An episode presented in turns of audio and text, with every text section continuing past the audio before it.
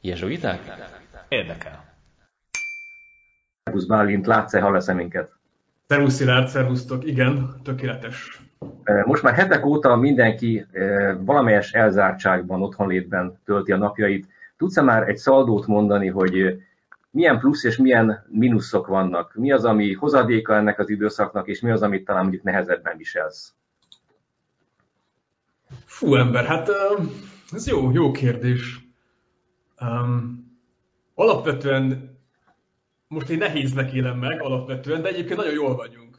Tehát a, a előjáróként is, meg amit látok itt a közösségen belül, hogy a, meg emberileg is azt látom, hogy egy új helyzet, um, nehéznek élem meg, hogy nem látunk előre, nagyon sok minden, amit eddig szolgáltunk, találkoztunk, sokan jártak beszélgetni, lelkivezetésre, ezek a személyes dolgok, ezek most így, így hiányoznak, és keressük az új formákat, hogy lehet, hogy lehet ezt jól. És van egy ilyen érzelmi nehézsége ennek, vagy ilyen hullámzik bennem, és azt látom a rendtársakban is.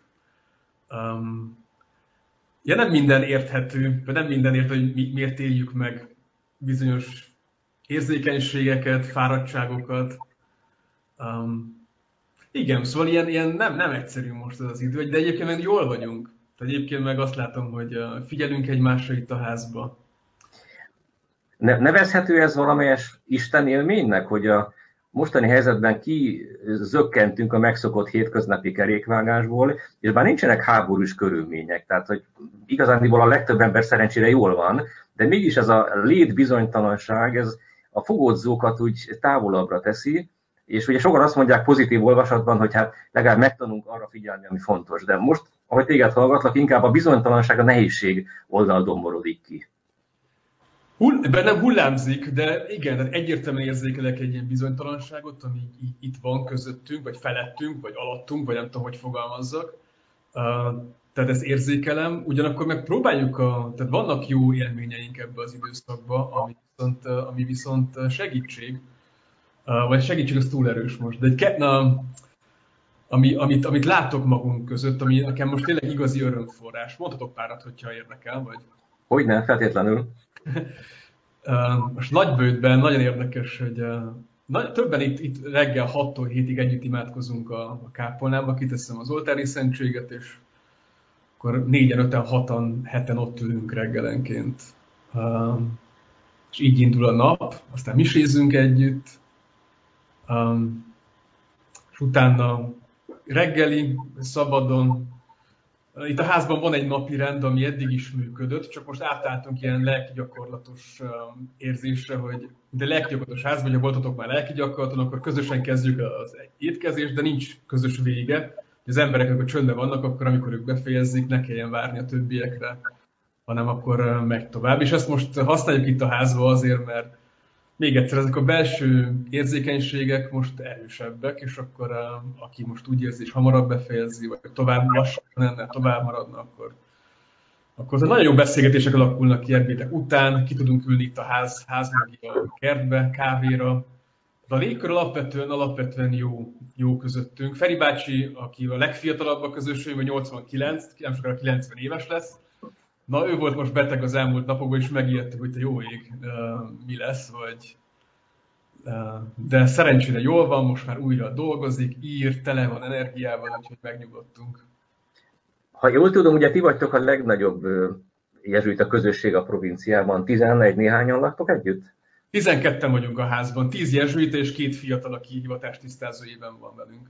Igen. És ugye a jezsuiták nem monasztikus rend, ugye a békeidőben, hétköznapokon mindig is megállapítjuk, hogy mindenki szalad a maga dolgára, és hát jó esetben reggel vagy este találkoztok röpke időkre. Most így a kényszerű összezártság, ez a kvázi monasztikus lét, ez hogyan alakított át meglátásod szerint a közösséged dinamikáját?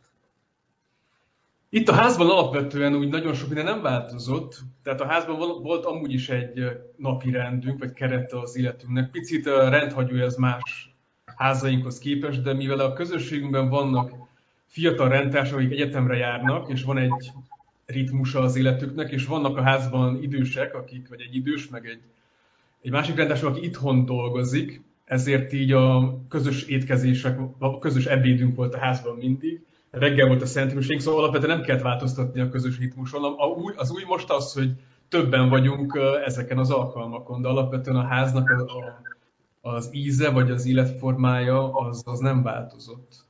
Ne, neked van-e valamire most több időd, és ha igen, akkor mivel töltöd?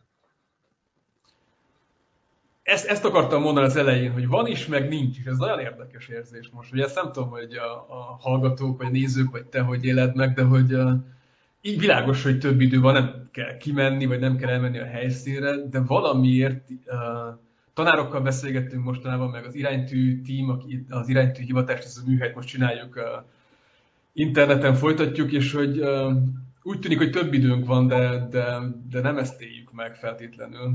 Szóval részben igen, részben igen. Van, amire most figyelek tudatosan, ami kicsit, ami ilyen örömmel, vagy ajándéka ennek az időnek. Mondtam, ez a reggeli közös imádság, ez a csöndben indul a nap, utána reggel után leülök olvasni egy órát, másfelet, és utána meg elmegyek edzeni, és aztán, aztán úgymond indulhat a nap idézőjelben.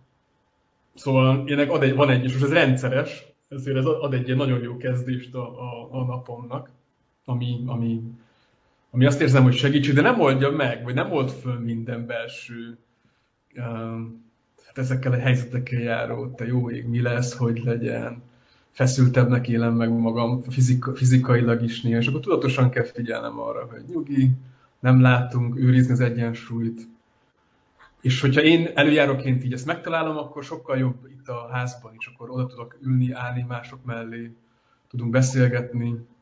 Um, és ezekből most van, van szerencsére, szerencsére most van több ezekben a napokban. Elmondható, hogy éppen most mit olvasol, vagy az elmúlt hetekben milyen könyvek kerültek a kezedbe? Abszolút. Elit Éva Égernek olvasom a Döntés című könyvét. Ő egy kassai származású zsidó hölgy, még 91 éves, él még, Kaliforniában él, és akkor az egyik nap valamilyen, valaki átküldött egy linket, és akkor megnyitottam egy videó vele, és akkor az egyik bonszerátosunknak megvolt a, a Döntés című könyv, és hogy neki megvan, és odaadta, és most ezt olvasom, és iszonyú izgalmasnak találom. érint is, meg nagyon szépen leír valamit, amit, amit, amit és megfogalmaz valamit, ami, ami, ami, ami nekem most nagyon segít. Egy Auschwitzot megjárt uh, hölgyről van szó, fiatal volt, amikor Auschwitzba uh, került, túlélte, és akkor arról ír igazából, uh, kicsit hasonlít, ha nem ismeritek, vagy ismered, de így Frank, Viktor Franklnak a, az életét, meg az életművét, picit hasonlít ehhez, hogy valamit, valami a külső kényszerítő erő ellenére van valami, amit meg tudunk találni, amikor átélhetünk életet, szabadságot, és hogy képesek vagyunk szeretni, bár a külső körülményeket nem tudjuk megváltoztatni. Hihetetlen, nagyon jó kérdéseket vet föl, néha így nagyon jókat derülök. Az egyik ilyen kérdés például, figyelj, te hozzámennél a saját magadhoz? Mármint házastársként? Házastársként, aha. Uh. Hogy egy magadra nézed, te hozzámennél házastársként saját magadhoz, vagy nem. És azt mondja, ez, ez, ez, nagyon, ez nagyon kemény kérdés, az a baj. Na, abszolút, de nagyon, provo- nagyon provokatív, és annyira izgalmas a kérdés, mert és azt mondja, hogy ha te magaddal nem vagy, tehát te magaddal nem tudsz kedves lenni, nem tudod szeretni, törődni magaddal, akkor hogyan leszel képes másokat? Hogy, hogy várod azt, hogy a párod és van valaki, aki mindig ott van veled, és azt, azt írja ebbe a könyvben is, hogy nagyon figyeljünk a belső dialógusainkra, hogy hogyan bánunk, hogyan, mit, hogyan kommunikálunk saját magunkkal. Egy hosszabb a történet, de nagyon segít most uh, így figyelni ebben a helyzetben, ahol most mi vagyunk, ami persze összehasonlíthatatlan az ő élet tapasztalatához, vagy az ő élethelyzetéhez, de nagyon izgalmas olvasmány most nekem, nagyon hálás vagyok, így érte is, meg ahogy van. Meg. Igen. Hát ugye, ha azt a sorstalanság, ugye a Nobel-díjas regénynek a vége is pont erről szól, hogy a Auschwitz poklában hogyan lehet a, azokon a délutáni pillanatokban megtalálni az örömöt és a boldogságot. Nekünk nyilván nagyon kicsibe és teljesen sokkal kevésbé drámai körülmények között a mostani karanténos helyzetben is, hogy ez, ez, ez a lecke van feladva. Említetted a sportolást, rólad valamennyire köztudott, hogy nagyon szereted a mozgást. Most milyen lehetőségeid vannak küzdő és egyéb sportok művelésére? Próbálom titkolni ezeket a dolgokat, de mindig idejük. Mindig rákérdezek. uh, hát hiányoznak az edzőtársak, hogyha már nézik ezt a videót, akkor tudjátok, hogy hiányoztak. Um, igen, szóval most egyedül edzek. Um, minden nap edzek most.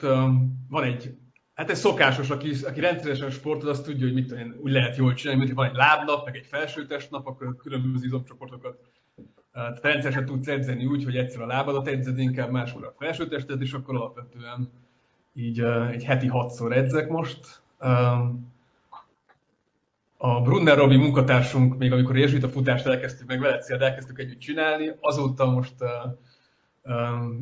lett egy futócipő Robinak a jó voltából, és a bátorítása, és elkezdtem most rendszeresen futni, a lábnapnak ez a komoly része, és ma például egy órát futottam már, teljesen kint az erdőben, iszonyú jó volt. Nagyon hálás vagyok Robinak, hogy rábeszélt erre meg, hogy, hogy ez van. Nagyon szép csönd, van egy ritmus, Úgyhogy ez, és a másik nap pedig hát hátizom gyakorlatok meg.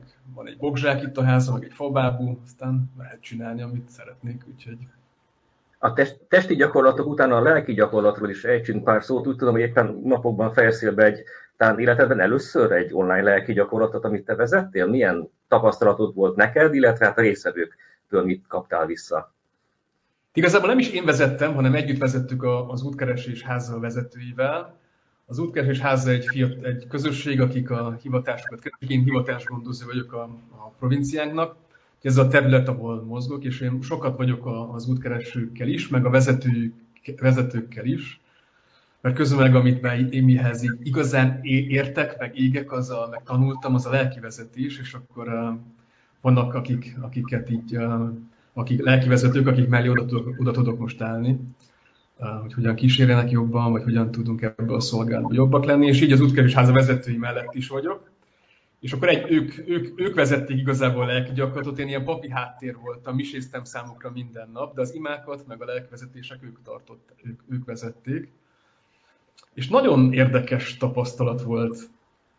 Én idegenkedtem tőle az elején, de van egy gyönyörű visszajelzés, majd olvassátok el, hogyha hogyha majd uh, van lehetőségetek a honlapunkon. Van egy fiatal visszajelzett, hogy milyen volt számára az a lelki gyakorlat.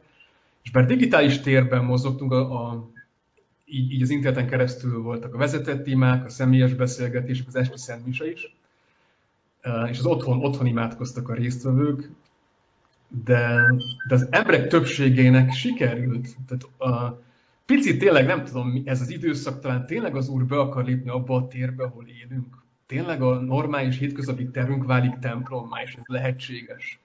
Ez ilyen megható, mert úgy tűnik, hogy tényleg ez történik, hogy az Isten most ott akar lenni, ahol te vagy, vagy én vagyok, és hogy ezek a tereink válnak szent tér, és ez, egy, ez a lelki most ebben sokkal érzékenyebbé tett bennünket, ami valószínűleg egy van, csak most ez így jobban megfogható, vagy látható. Utolsó gondolatként hadd kérdezzek egy olyan különleges helyzetre rá, ugye itt a nagy hét úgy telt el, hogy sokan nem tudták elvégezni a húsvéti szentgyónásukat. Egyáltalán a szentségek kiszolgáltatása ezzel a csúnya szóval élve, hát fizikai akadályokba ütközött. Ugye szentmisét képernyőn hallgat, vagy vesz részt rajta az ember. Hogy hogyan tapasztalod meg az akadályoztatás idején a szentségeknek a helyzetét, szerepét, pótolja-e valami őket, vagy pedig egy olyan fájdalmas hiányként jelentkeznek, amely hiány esetleg pont a fontosságukra világít rá. Hm. Fú, tudod, a... Én, mi, mi, mi el vagyunk azért kényeztetve, tehát így, így én, misé, én tudok misézni. Én, hogy itt a társaim itt van, akire el tudok menni, tehát kicsit el vagyok kényeztetve ebből a szempontból, mert most a maga a szentségi valóság, hogy megfogható, hogy, hogy az úrat így magamhoz tudom venni naponta, az most az én életemnek a valósága továbbra is. Viszont uh, picit a kérdésem az lenne, hogy vajon az Isten látja ezt a helyzetet, ami történik velünk? Látja azt, hogy nem tudsz elmenni most uh, uh, gyónni, vagy most Szent Misére? És uh, azt feltételezem, hogy látja. És hogyha ő látja, akkor ő milyen más módon szeretne most közel kerülni, ahogyan ő tud. Szerintem az egyik legizgalmasabb dolog, hogyha nem pusztán arra figyelünk, hogy nem arra figyelünk, hogy én hogy tudok most tenni, vagy én hogy tudok uh, nem pusztán erre figyelek, mert ez a kapcsolatunknak csak a fele.